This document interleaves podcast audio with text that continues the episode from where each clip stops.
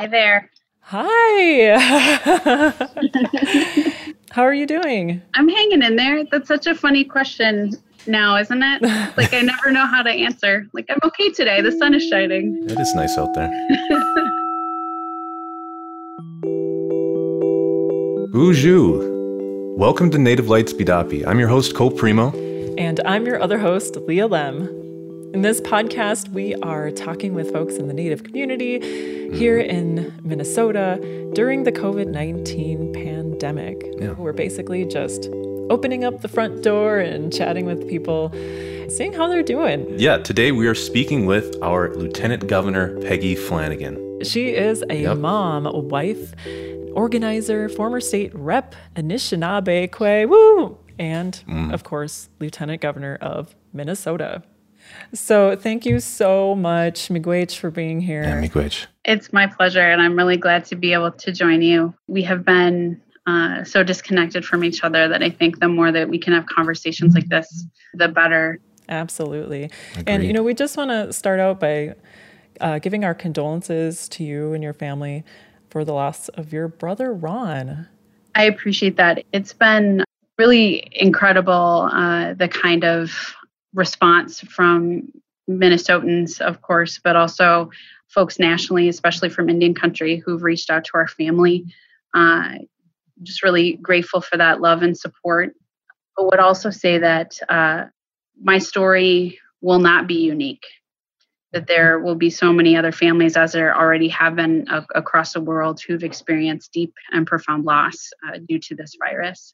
Um, my sister in law, Josie, Mhm. made the really intentional decision to share that my brother passed away due to complications from COVID because she wanted to make sure that some good could come out of his death. You know, my brother had had cancer. He had been diagnosed shortly after returning home from basically being by my dad's side uh, before my dad passed away.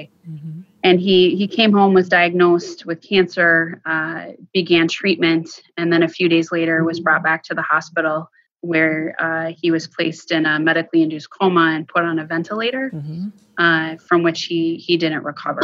So we're sharing that story because these aren't just statistics. It's not just a data point right all of these numbers are real human beings and we have a responsibility to uh, take care of each other by staying home and following these social distancing guidelines Mhm.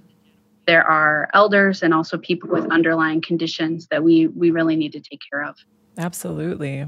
Yeah, thank you for sharing that. And such an important thing to simply stay home and how that can help others far and wide. that's right And how are you adjusting to life in the pandemic? I know, like, we are just doing the best we can here um, in northern Minnesota, trying to, you know, stay healthy and get outside and cooking an obscene amount of food every day. But how are you? ad- how are you adjusting to life right now? I think you know our family is adjusting like like everyone else. We have a, a first grader, a seven year old little girl, and so yesterday was our first day of distance learning. Um, it was an adventure, in that we are trying to uh, protect her as much as possible from all this, which sometimes, just to be really candid, is difficult as I am consistently on conference calls and video conferences talking about our response and ICU beds and ventilators and um, and then also needing to remember that we got to go walk on down to the the park so she can can scoot around and remember just to to take time to turn off the news and and be together as a family. But i know how hard this is for folks. Every day feels like um, a battle that you've won once you get to the the end of the day tuck your kiddos in or crawl into bed yourself Hmm. the governor said in his state of the the state speech which was the thing that resonated with me the most is that everyone is doing the best they can and that's all we can expect of ourselves or of each other and it's okay Mm. um, so i think that's how we're functioning and I think everyone's fashion choices are are interesting in, in this moment. a lot of pants in our house, a lot of hoodies, right? Trying to to be comfortable, but also Leah, to your point, cooking a lot more. Um, we don't usually have a lot of time to do it, and so we stocked up on a, a bunch of Manoomin and are trying to incorporate that into several meals. Absolutely. I just cooked up a whole bunch last night. yep. it lasts really well in the it fridge. Does. That's right. I was just curious, like, is it hard for you to keep track of like what day it is? Like a lot of us. A hundred percent.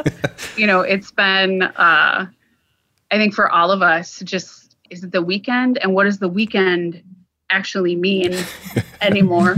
all the days sort of melt to each other. Sure. So I think that's what's also hard about this for for so many folks. So I appreciate those reminders on social media where people say, whoever needs to know this, it's Wednesday today. Yeah. so obviously there's a lot going on. How do you prioritize like basic government duties with the pandemic and then on top of it your family life? Well, I'd say that um, everything that we are doing in this moment, at least through the governor's office, is all focused on uh, the pandemic. Yeah. So we have daily calls in the morning with leaders of several state agencies with updates. Um, the governor and I are talking to legislative leaders. I do a lot of outreach to our uh, nonprofit organizations and, and foundations, just trying to make sure that you know we're all on the same page and meeting needs that that folks have. We have a daily call with tribal leaders during the week, which has been incredibly important with our federal partners to make sure that we're supporting our, our tribal nations during this time when, frankly, in some ways, uh, the administration seems to have forgotten that uh, they have trust responsibilities. And on top of that, trying to make sure that my kiddo is is reading and not just in front of a screen all day it's all of the things I think that so many of us are are dealing with and also trying to simultaneously run state government from my dining room table. But I mm-hmm. also have to just say that my husband is a champion. You know, he's been working from home too. And so we are juggling keeping our kiddo occupied in between Zoom calls and, and everything else, like so many people are experiencing now. Mm. We also just the other day though got out to William O'Brien State Park and took a, a, hike, which really was was helpful for us just to get outside and and just want to encourage people to be able to do that. Sure. We just have a, a couple minutes left, but over social media and online, we've seen so much awesome stuff like acts of kindness from artists, live social media events, virtual jingle dress dancing, mm-hmm. those funny like virtual powwow videos. Is there anything that's particularly moved you that you've seen come out of Native communities right now? I think the social distance powwow has been, you know, a, a great place for for so many of us. Um, I also am getting a big kick out of the videos passing the makeup brush from fabulous looking native to fabulous looking native um, through those TikTok videos. But I especially love the one with the little girls who are in their regalia. I'm sure that folks have seen that one. I'd also just say that it is counterintuitive, I think, to who we are as Native people to stay away from each other in times of crisis. Um, and I think that's certainly for most people, but I think especially for our community. So, what's been really helpful for me is in talking to friends, just reminders to go out and to put down our semaa, to to smudge when it all feels like too much. We have those medicines that keep us connected. And that's been really helpful for me. A dear friend, uh, my friend Sarah, sent me a care package that was just full of traditional tobacco and cedar. And it was maybe one of the greatest gifts I've ever received because the pressure and responsibility that that we are feeling now, but also just a reminder that uh, this is who we are and where we come from, and we have those tools to get through this together. And those are some of the things that can connect us. Beautiful, yeah. Nice. And I also eat my feelings a lot. So just to be clear. I ate way more pizza than I should have yesterday. so. I hear you, and saying it out loud is such a relief. I'm like, I'm wearing a lot of stretch pants. Again, my fat jeans are now just my jeans. so. There's solidarity, everybody. Exactly. Everybody is feeling that, I think. That's right. So as a final question, what's your favorite way to escape, like take a break during this? Well, um, there's a spot by our house called the Westwood Nature Center with a really small nature park in, in St. Louis Park where we live. And we've been going there multiple times a week. It's right in the, you know, the the middle of the city, but uh, there's trumpeter swans mm. and deer and turkeys and we've seen muskrat the last couple of times that we've gone and and that's just been important for just overall for our mental health but also turning up some lizzo and putting on music that even if you're in a, a difficult spot or, or mm-hmm. feeling down music just really picks you up. And so I think that's also just one of the things that we have a deep appreciation for artists, I think, in a way that we haven't as much as we should have. And of course, a lot of like Netflix and, and dumb TV. being honest. of course. Thank you so much, Miigwech, for joining us. Mm. We really appreciate it. And it's just been a real gift talking to folks from around the community. It's, it's helped raise our spirits, you know, talking to folks. And we've gotten some feedback that it's helping others too out in the community.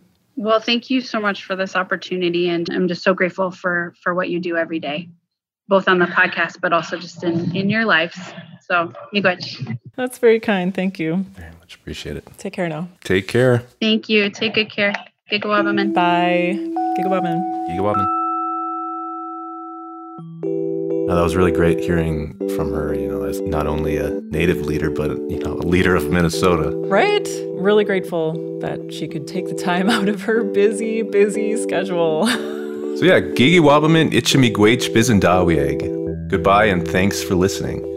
Native Lights is produced by Minnesota Native News and Ampers, made possible with support from the Minnesota Arts and Cultural Heritage Fund.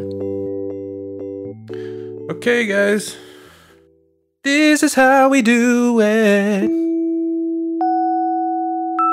And before you go, if you have someone in mind who would be great to catch up with on Native Lights Bidapi, send us an email at nativelights at ampers.org. You can also reach out to us on our Minnesota Native News Facebook page or now on our new Minnesota Native News Instagram page.